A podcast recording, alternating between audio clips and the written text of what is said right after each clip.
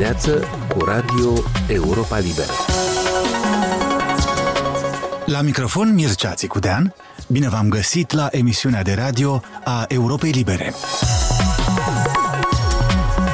Pe fondul amenințărilor, mai ales externe, Moldova va avea în premieră o lege a securității cibernetice. Anul 2022 văzut de la Berlin, poziționare față de războiul din Ucraina, un milion de refugiați, un complot de extremă dreapta și alte teme care au ținut capul de afiș în politică. În prima parte a anului nou, cel mai probabil în februarie, deputații de la Chișinău vor analiza un proiect de lege a securității cibernetice.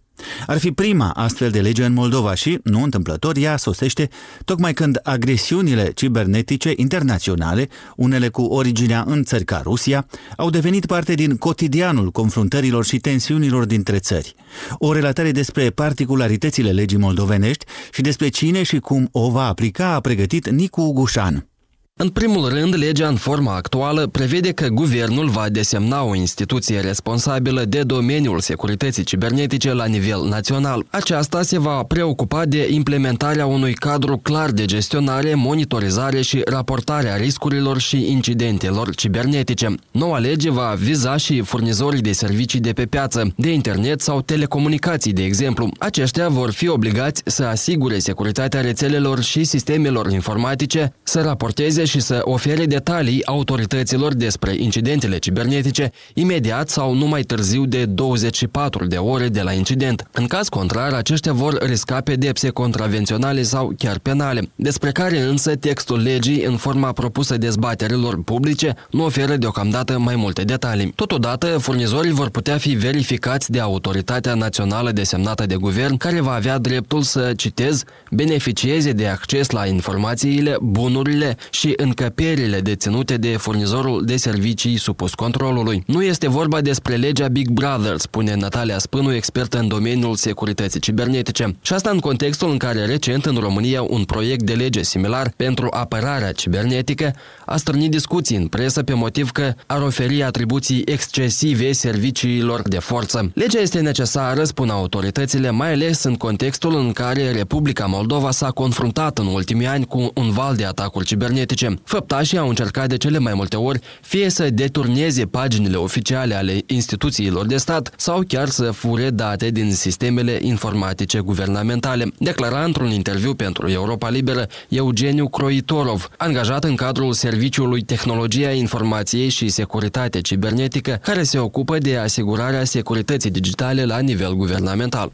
Având în vedere și situația din uh, regiune, care este creată în ultimul timp, începând cu luna februarie au fost identificate și înregistrate tentative de atacuri cibernetice mai multe tentative de compromitere a conturilor utilizatorilor, e mail și așa mai departe. Securitatea cibernetică este cu atât mai importantă în contextul în care afectează și cetățeanul de rând. În 2021, doar un singur grup de infractori investigat de autorități a reușit să facă peste 40 de retrageri din conturile bancare ale mai multor persoane, victime ale escrocheriilor online. Lipsa unor cunoștințe minime privind igiena cibernetică este o problemă întâlnită nu doar printre cetățenii de rând, dar și la nivel de stat, remarca președintele Parlamentului Igor Grosu într-un interviu pentru Radio Moldova. Stimați cetățeni, vă rog, mai ales cei care lucrați în instituții de stat, iată tot felul de corespondență oficială să o expediezi de pe adresă electronică cu extensia .ru, asta e, e neserios. Nu mai trebuie să, să vină altcineva din afară să, să te ajute dacă tu, elementar, pe tine nu, nu înțelegi că trebuie să te protejezi și să folosești poșta oficială. Pe harta globală a securității cibernetice, Republica Moldova ocupă locul 33 în Europa și locul 63 la nivel mondial, din totalul de 194 de țări incluse în indicele global de securitate cibernetică. Din Chișinău, Nicu Gușan pentru Radio Europa Liberă. Aici Radio Europa Liberă. Eu sunt Mircea Țicudean. Știrile noastre, ca și multe materiale multimedia dintre cele mai diverse, găsiți oricând la moldova.europalibera.org, ca și pe conturile noastre pe rețelele sociale, inclusiv Facebook și Instagram. Este momentul bilanțurilor de sfârșit de an, un an special pentru europeni, confruntați cu un război în lege în imediata vecinătate, cu noi valuri de refugiați, cu explozia prețurilor, cu temeri crescânde de crize mari energetice și așa mai departe. Un bilanț din țara cea mai populată și cu cea mai mare economie din Uniunea Europeană, din Germania, ne-a trimis corespondentul nostru la Berlin, William Totok. Anul 2022 a început sub semnul demonstrațiilor de protest din Kazahstan. Se vorbea despre pericolul extinderii conflictului intern de această fostă Republică Sovietică după ce a intervenit Rusia, participând la suprimarea nemulțumiților. În ianuarie și la începutul lunii februarie au început să circule tot mai multe zvonuri legate de o intervenție a Rusiei în Ucraina. Zvonurile s-au adeverit și agresiunea a pornit pe data de 24 februarie. Trei zile după atac, cancelarul social-democrat Olaf Scholz a ținut o cuvântare în care a condamnat intervenția militară ordonată de Vladimir Putin. În cursul acestei cuvântări, Scholz a folosit termenul de Zeitenwende. Acest substantiv compus ar putea traduce în română prin schimbarea vremurilor. Wir erleben eine Zeitenwende. Asistăm la o schimbare a vremurilor. Asta înseamnă că lumea de după nu va mai fi ca lumea de dinainte. În esență se pune problema dacă o putere are voie să încalce dreptul, dacă îi permitem lui Putin să dea ceasurile înapoi și să reînvie vremea marilor puteri din secolul al XIX-lea, sau dacă avem forța să-i îngrădim pe instigatorii la război de teapa lui Putin. Die Putin Grenzen zu setzen. În cuvântarea sa, cancelarul a anunțat că Germania va ajuta Ucraina. Ambasadorul ucrainean din Berlin, Andrei Melnik, s-a arătat nemulțumit de anunțul vag al lui Scholz, declanșând o adevărată campanie mediatică împotriva guvernului german, folosind în primul rând rețelele de socializare.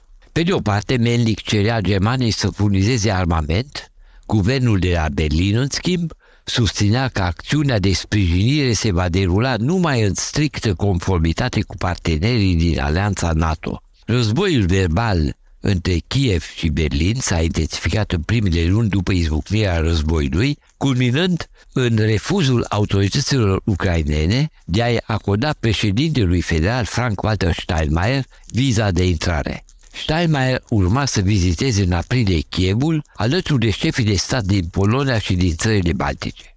Gestul a fost perceput în Germania ca un afront și ca o încercare de șantaj. Tensiunile evite în urma acestui incident au fost aplanate diplomatic, dar au contribuit la întârzierea unei vizite planificate a cancelarului Scholz. Populația din Germania și-a exprimat solidaritatea cu ucrainenii, participând la numeroase demonstrații pacifiste și de protest contra agresiunii putiniste. Opiniile exprimate de personalități ale societății civile privind soluții legate de terminarea conflictului au divizat și societatea germană. Un grup de intelectuali a insistat în luna mai, într-o scrisoare deschisă, să nu se trimită armament greu în Ucraina. În scrisoarea semnată de peste 200 de mii de persoane s-a argumentat că furnizarea de armament ofensiv ar oferi lui Putin justificări de a extinde războiul asupra țărilor NATO. Scrisoarea a fost contestată de alți intelectuali și a dus chiar și la ruptura pen clubului german, divizat între un grup de scritori care pleda pentru furnizarea de armament și un grup care era împotrivă și care insista asupra urgentării unor negocieri de pace. Opinii diferite față de război au devenit vizibile și în interiorul organizațiilor radicale de dreapta din Germania.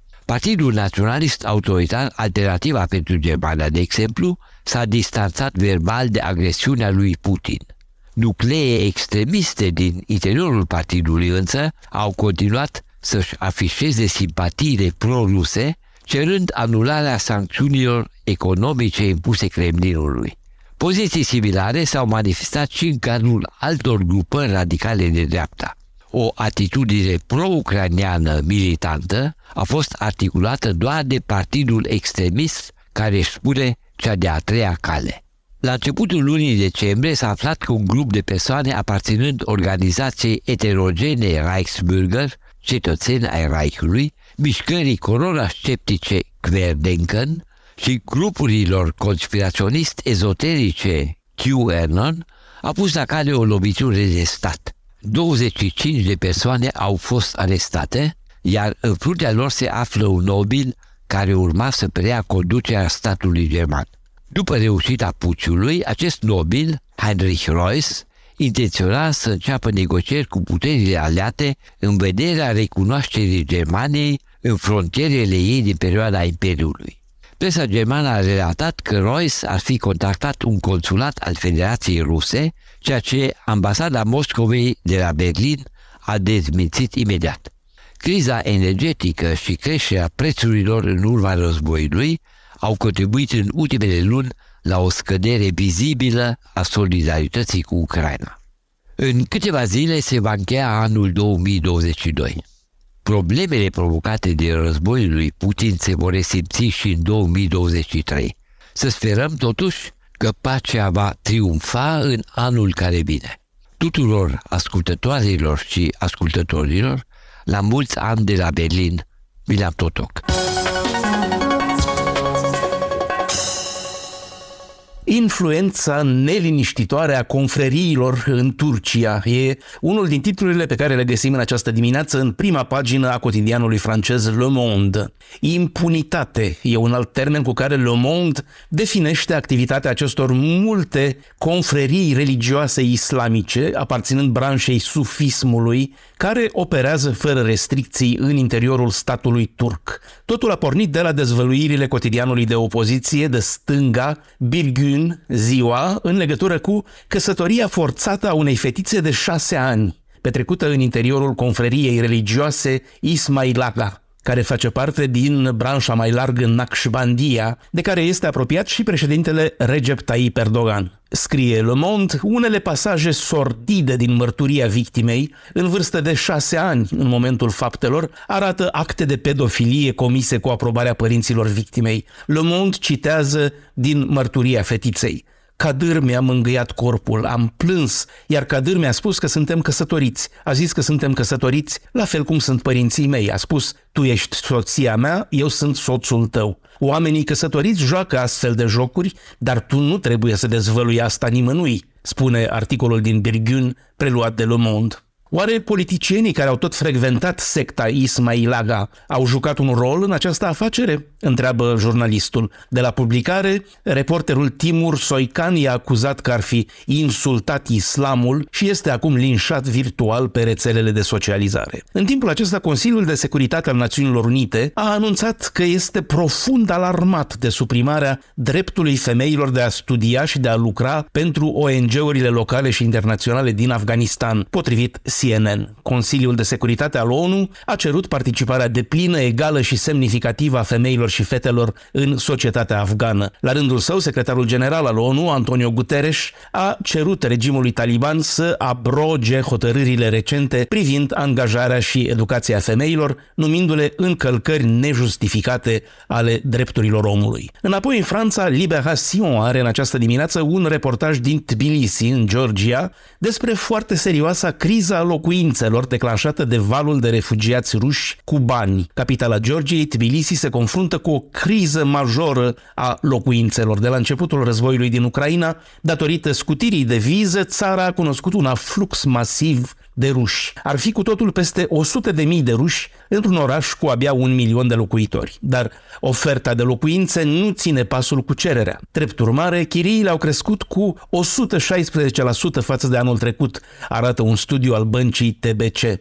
În urmă cu un an, trebuia plătit în medie echivalentul la 150 de euro până la 250 pentru a sta într-un apartament cu două sau trei camere. Bruxelles, Dan Alexe pentru Radio Europa Liberă. Emisiunea noastră se încheie aici. Sunt Mircea Țicudean și vă invit să ne urmăriți în continuare nu doar la radio, ci și pe pagina noastră de net la moldova.europalibera.org și pe rețele. Aici e Radio Europa Liberă.